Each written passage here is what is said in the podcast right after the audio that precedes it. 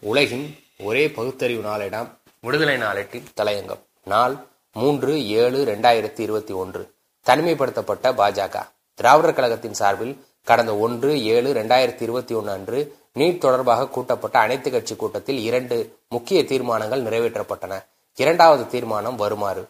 ஒன்றிய அரசு கொண்டு வந்துள்ள நீட் தேர்வின் பாதிப்புகள் குறித்து ஆராய்வதற்கு தமிழ்நாடு அரசு நியமித்துள்ள நீதிபதி ஏ கே ராஜன் தலைமையிலான குழு செயல்படுவதற்கு தடை விதிக்க கோரி பாஜக சார்பில் உயர்நீதிமன்றத்தில் தொடுக்கப்பட்ட வழக்கில் சாதாரண அதற்கும் குறைவான அறிவுடையவர்கள் கூட நீட் தேர்வு இல்லையெனில் மருத்துவர்கள் ஆகிவிடக்கூடும் என்று தங்கள் மனுவில் குறிப்பிட்டுள்ளனர். இக்குறிப்பு வெகு மக்களை இழிவுபடுத்துவதாகவும் ஒரு குறிப்பிட்ட சாராருக்கு மட்டுமே கல்வி உரியதென்று மறைமுகமாக குறிப்பிடுவதாகவும் உள்ளது. இதற்கு இந்த அனைத்து கட்சி கூட்டம் தனது வன்மையான கண்டனத்தை தெரிவித்துக் கொள்கிறது என்பதுதான் அந்த தீர்மானம். நீட் தேர்வு எழுதி அதிக மதிப்பெண் பெற்று மருத்துவக் கல்லூரியில் சேருவோரெல்லாம் அதிக அறிவுடைய மேதாவிகள் போன்றும் நீட் இல்லாமல் பனிரெண்டு வருடம் படித்து பிளஸ் டூ தேர்வில் அதிக மதிப்பெண் பெற்று மருத்துவ கல்லூரிகளில் சேர்ந்து மருத்துவர்களானால் சாதாரண அதற்கும் குறைவான அறிவுடையவர்கள் என்றும் தமிழ்நாடு பாரதிய ஜனதாவின் செயலாளராக இருக்கக்கூடிய ஒரு நபர் பிரமாண பத்திரத்தில் குறித்திருப்பது நாட்டின் பெரும்பாலான தாழ்த்தப்பட்ட பிற்படுத்தப்பட்ட சிறுபான்மையின மக்களை கேவலமாக கொச்சைப்படுத்தும் இழிவுபடுத்தும் பாஜகவுக்கே உரித்தான ஆணவமும் போக்கிரித்தனமும் ஆகும். இது குறித்து வழக்கை தொடுப்பதற்கு ஒரு பிற்படுத்தப்பட்டோரை தேர்ந்தெடுப்பதற்கு பெயர்தான் பார்ப்பனியம். மேல்தட்டு மக்கள் ஆதரவு இருந்தால் போதும் என்ற முடிவுக்கு பாஜக வந்துவிட்டது போலும். அடுத்தடுத்து நடக்க இருக்கும் தேர்தல்களில் அனைத்து கட்சிகளாலும் ஒதுக்கப்படும் வெறுக்கப்படும் நிலைதான். மார்க் தான் தகுதி திறமையை அளிக்கும் அளவுகோலா என்பது ஒருபுறம் இருக்கட்டும். பிளஸ் டூ தேர்வு மதிப்பெண் அடிப்படையில் மருத்துவர்கள் ஆனவர்கள் பொறியாளர் ஆனவர்கள் எல்லாம் எந்த வகையில் தகுதி குறைவானவர்களாக தங்கள் பணியில் இருந்துள்ளார்கள் என்பதற்கு ஆதாரம் இருந்தால் அறிவு நாணயத்தோடு வெளியிடட்டுமே பார்க்கலாம். மருத்துவக் கல்லூரியில் அதிக மதிப்பெண்கள் பெற்றவர்கள்தான் பணியில் பிரகாசிக்கிறார்கள் என்பதற்கு ஆதாரமும் புள்ளி விவரமும் உண்டா என்று சவால் விட்டே கேட்கிறோம். மருத்துவக் கல்லூரியில் அதிக மதிப்பெண் பெற்று உள்ளே நுழைந்தவர்கள் கல்லூரியில் சேர்ந்த நிலையில் தேர்ச்சி பெற்ற விழுக்காடு எத்தனை? குறைந்த அளவு தகுதி மதிப்பெண்கள் பெற்றவர்கள் மருத்துவக் கல்லூரியில் பெற்ற தேர்ச்சி விகிதம் என்ன என்பது குறித்து ஓர் ஆய்வு நடத்தப்பட்டது. டாக்டர் மன்மோகன் சிங் பிரதமராக இருந்தபோது திரு வீரப்ப மொய்லி தலைமையில் அதற்கான குழு அமைக்கப்பட்டது. பல்வேறு மாநிலங்களை சேர்ந்த கல்வி நிறுவனங்கள் அடங்கிய துணைக்குழுவும் அமைக்கப்பட்டது. இந்த அறிக்கை குறித்து தினமலர் நான்கு பத்து இரண்டாயிரத்தி ஆறு பக்கம் ஏழில் வெளியிட்ட செய்தி இதோ. ஆங்காங்கு உள்ள பிற்படுத்தப்பட்டோர் கல்வித்தரம் அவர்களின் படிப்பு திறன் பற்றி ஓர் புள்ளி விவரம் தர சொன்னார்.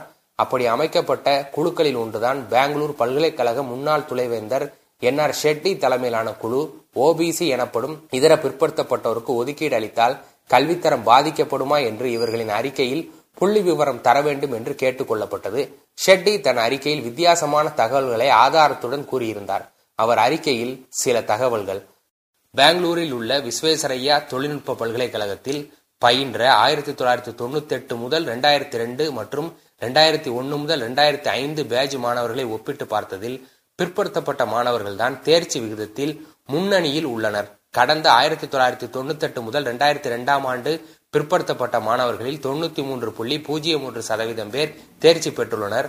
அதே சமயம் கடந்த ரெண்டாயிரத்தி ஒன்று முதல் ரெண்டாயிரத்தி ஐந்தாம் ஆண்டு பேஜ் மாணவர்கள் தேர்ச்சி சதவீதம் தொண்ணூத்தி ஏழு புள்ளி நான்கு சதவீதமாக உள்ளது. பொதுப்பிரிவு மாணவர்கள் கடந்த ஆயிரத்தி தொள்ளாயிரத்தி தொண்ணூத்தி எட்டு முதல் ரெண்டாயிரத்தி ரெண்டாம் ஆண்டுகள் பேஜில் அறுபத்தாறு புள்ளி பூஜ்ஜியம் ஒன்பது சதவீதம் பேர் தேர்ச்சி பெற்றுள்ளனர்.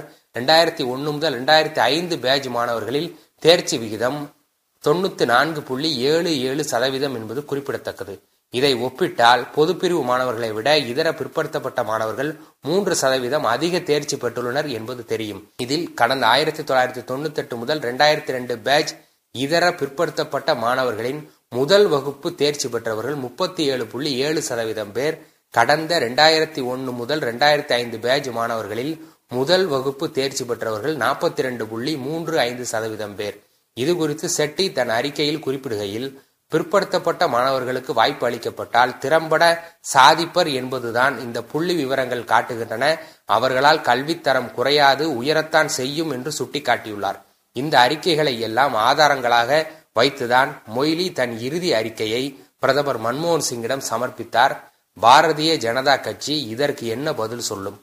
ஒன்று மட்டும் தெளிவாகிவிட்டது. தமிழ்நாட்டை பொறுத்தவரை பாஜக சமூக நீதி பிரச்சனையில் குறிப்பாக நீட் பிரச்சனையில் தனிமைப்படுத்தப்பட்டு விட்டது என்பது நல்ல விடயம்தானே. ஆம் இது பெரியார் மண்ணே. நன்றி வணக்கம்.